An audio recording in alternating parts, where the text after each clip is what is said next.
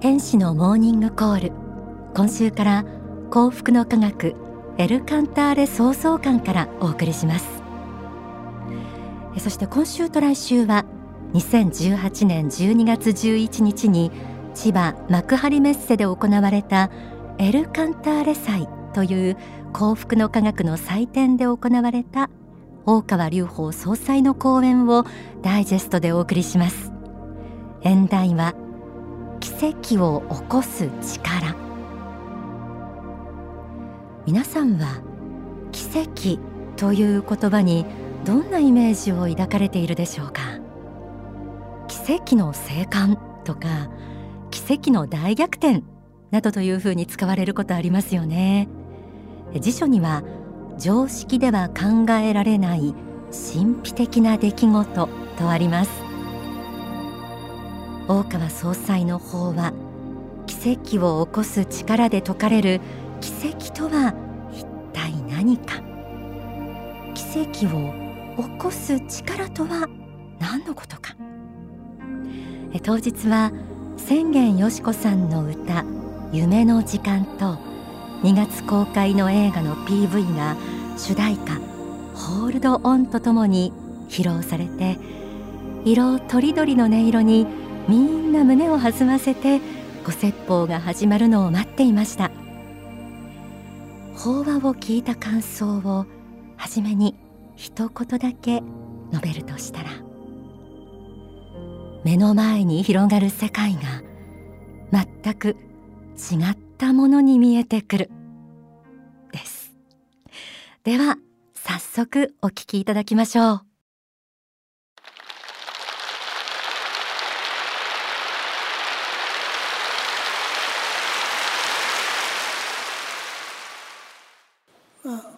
12月の寒い中多数お集まりいただきましてありがとうございます、まあ、今年、まあ、先ほどご紹介もございましたが、うん、説法はこれが151回目なんです、トータルは2848回目。ということでまあ私の第一目標は3000回だったんでえー、なんとか3,000回を目指して、えーまあ、来年頑張らなきゃいけないなと思っております。本の方も、まあ、2500冊が次の目標ということになりますが、まあ、その辺で、えーまあ、最初のレベルの目標が到達かと思っております。時々は、えー、まあ厳しいかなと思う山場を越えれることもありまして、えーこれは無理かなと思っているものを超えられていく時はやっぱりまあ嬉しいこともございますね。秋にはまあ、宇宙の方がアニメでかかりまして、まあ、久々15年ぶりぐらいのヒットを出すことができました。まあ、アメリカでもなかなか好評のようでございますので、まあ、期待しては、まあ、いるんですけどもそれ以外も含めてさまざまなあの今後の映画についての計画ですねもう2025年ぐらいまで、えー、作ったりしていましたので、まあ、これ私の性格なんですけど、まあ、そのぐらいこう作っておかないと事業性が立ってこないので、えー、随分先まで、えー、作っていくことになります。まあ、おかげで歌もいっぱい作るようになってしまってえー、今まで出てるのはまだあの30曲かそのぐらいだと思うんですけども作ったのはもう80曲以上もう先まであとあと相当先までの曲が作ってあるので一体どんなことになってるんだと自分でもまあまあ思うんですけどあまあ今日は奇跡の話ですから構わないと思うんですよ。まあ奇跡を起こす力と言いましても私自身はもう奇跡の連続でずっとやっておりますので。奇跡が起きない方が不思議というか、まあ、奇跡を元手に仕事をし続けているというのが正直な、ところでございまして、えー、奇跡なくして立秋もそれから32年余りの伝道活動もなかったと思います。この幕張メッセイベント国際ホールで、えー、講演したのは1990年が最初で何回かやりましたですけどもそれからもう28年経っております。これだけ、えーまあ、この教団を支えつつ、まあ、国内のさまざまな活動を広げ、まあ、海外にも多くの人の努力によって教えが広がっていることをとても嬉しく思います。法は奇跡を起こす力の冒頭部分をお聞きいただきました。奇跡を元手に仕事をしてきたという言葉印象的でした。幸福の科学は今年立秋から33年を迎えます。説法回数は3000回に迫る勢い。そして2400章を超える書籍。また教えは世界100カ国を超える国々にまで広がっています。大川総裁はこの教団の歩みを奇跡の連続ですと称されました。皆さんはこの言葉をどう感じますか？宗教的視点から見た奇跡というものの本質がこの後の法話で語られます。では続きをお聞きください。来年は私の方では、えーまあ、今までも数多くの奇跡が起きてきておりますけれども、えー、それ以上の奇跡の年にしようと考えております、えー、ありがとうございます。まあ、その一つは2月下旬上映予定の「僕の彼女は魔法使い」っていう、まあ、映画でこれ魔法のこれ魔法かけてあります映画自体に魔法がかかってますのでこの映画を見た方に魔法がかかって奇跡が起きるっていうのがこれ来年の第一段階目です。それから秋頃上映を予定しておりますこれは14年ほど前に私自身の身に起きた、えー、事件を、まあ、80%ぐらいは、えー、忠実になぞりながら、まあ、一部シチュエーションを、まあ、変えてはありますが映画なので変えていますが実際私の身に起きたこと14年前に起きた、えー、奇跡の体験を映画化したものです。これも、心待ちにしていただきたいと思います。まあ、すでにもう数百から数千ぐらいの病気が治った実例は報告されておりますけどももう数えるのが面倒なので数えておりませんすみませんズボラで申し訳ないんですけどもおそらく全国のいろんなところで数多く起きていると思います。まあ、月刊誌とかにえーえー、まあ、時々乗ってたり他のものにも乗っていることがございます、まあ、病気が治せるというとよくないらしいので病気が勝手に治るということにしております。自分で病気を治す分には何も問題がございませんのであの少女に行ったりあるいは公安研修やあるいは瞑想祈りあるいは法話研修等を受けて、まあ、体の不調和なところを根本的な原因まで探って自分自身でお直しください。なぜなら皆さん自身もそういう能力をもともと持っているからです。皆さん自身も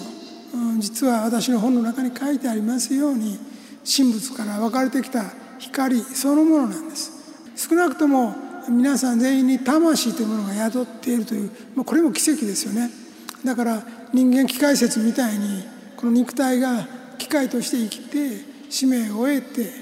亡くなるというのがまあ普通に考えられる常識的な考えでしょうけれどもそうではなくてご丁寧にも皆さん方の体の中に魂っていうのが宿っているその魂は過去幾点消耗してきた記憶もまた持っている。それにつながっている魂なんですね。これはすごい奇跡なんですよ。皆さん自身が実は魂の方が本体で霊天上界に存在している時のことの方がこれが実在界という本当の世界にいてこの地上にいる3万日ぐらいの人生っていうのはこれは本当に魂の経験を積むために魂の学校としての地上に生まれてきているんだということを知っていただきたいんです。えー、今年公開となる2つの映画の話が出てきました。一つは来月22日公開となる僕の彼女は魔法使い。魔法がかけてあるなんて表現をされていましたよね。そして秋には総裁自身の奇跡の体験をもとに制作された映画が公開となるそうです。その奇跡とは14年前に起きた出来事、まあ、ここまで聞いていつも番組を聞いてくださっている方は今年最初の放送心の指針力を振り絞るを思い出されたと思います。死をも覚悟するほどの病からの復活をされた総裁のお話です。映画で描かれるのはまさにそのエピソード。だそうです。宗教では信仰による病からの復活を説きます。現代の常識に照らせばオカルトにも聞こえるかもしれません。大川総裁は瞑想や祈りによって自分自身で病を治してくださいと語られていました。なぜなら皆さん一人一人は神仏から分かれた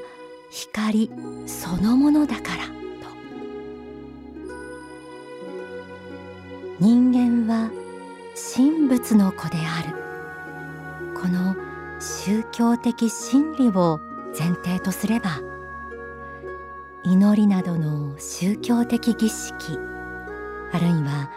反省による心の浄化によって仏の光が差し込み病が癒えるという現象は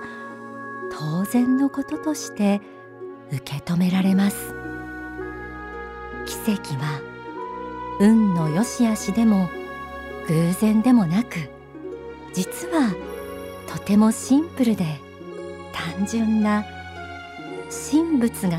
司る法則に過ぎないのかもしれません。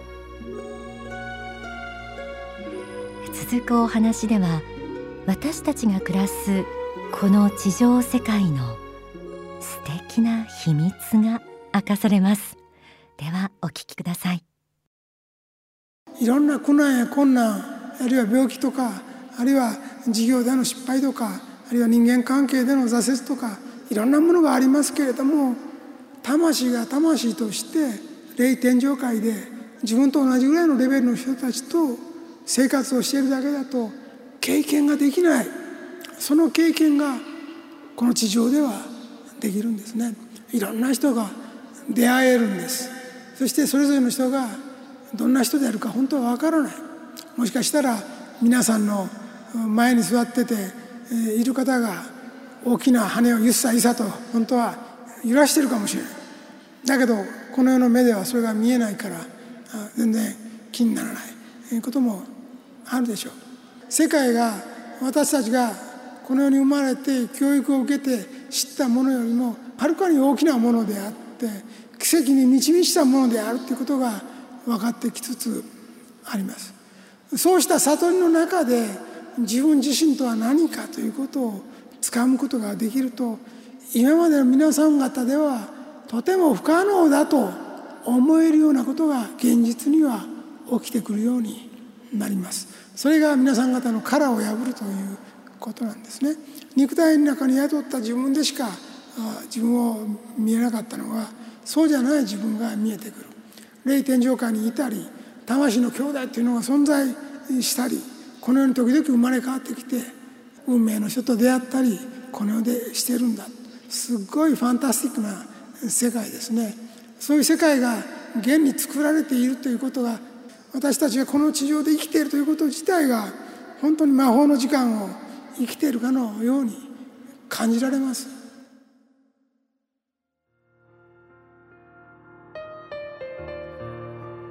いかがでしょうか？奇跡に満ち満ちた世界だとこの世界の本質に気づくことって一種の悟りなんだと私は改めて思いました。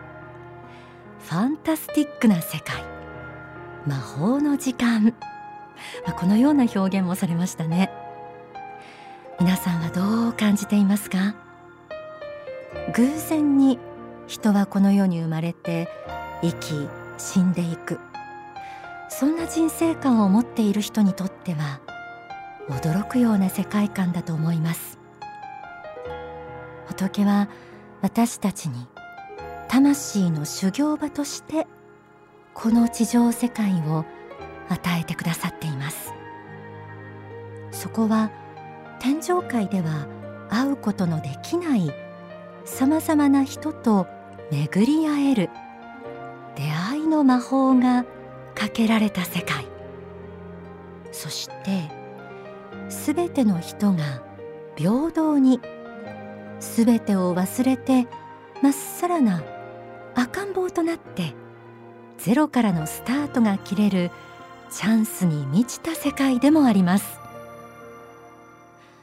この地上での人生はおよそ3万日。その3万日を長いと感じる人も短いと感じる人もいるでしょう。でもどんな人もいつかはこの地上を去る時が来ます。そしてあの世へと帰り数十年の人生を振り返ります。その時あなたは一体何を考えるでしょうか？想像してみてください。改めてあなたがあなた自身を見つめる目をここで変えてみませんか？肉体に宿った魂としての自分。かつては霊界に暮らしていたけれど地上でさまざまな人と出会い時には苦労をしそれを乗り越える修行をするぞと誓って生まれてきた自分。今生きている。ということそのものがまたこれからも続く人生そのものが仏の愛に満ちたものだとどうか信じてほしいと思います。今日は去年12月に行われたエル・カンターレ祭での大川隆法総裁の法話。奇跡を起こす力。その前半をお届けしました。来週はこの後半をお聞きいただきます。私たち一人一人が奇跡を起こし世界を素晴らしく変えていくための具体的なお話が説かれます。どうぞお楽しみに。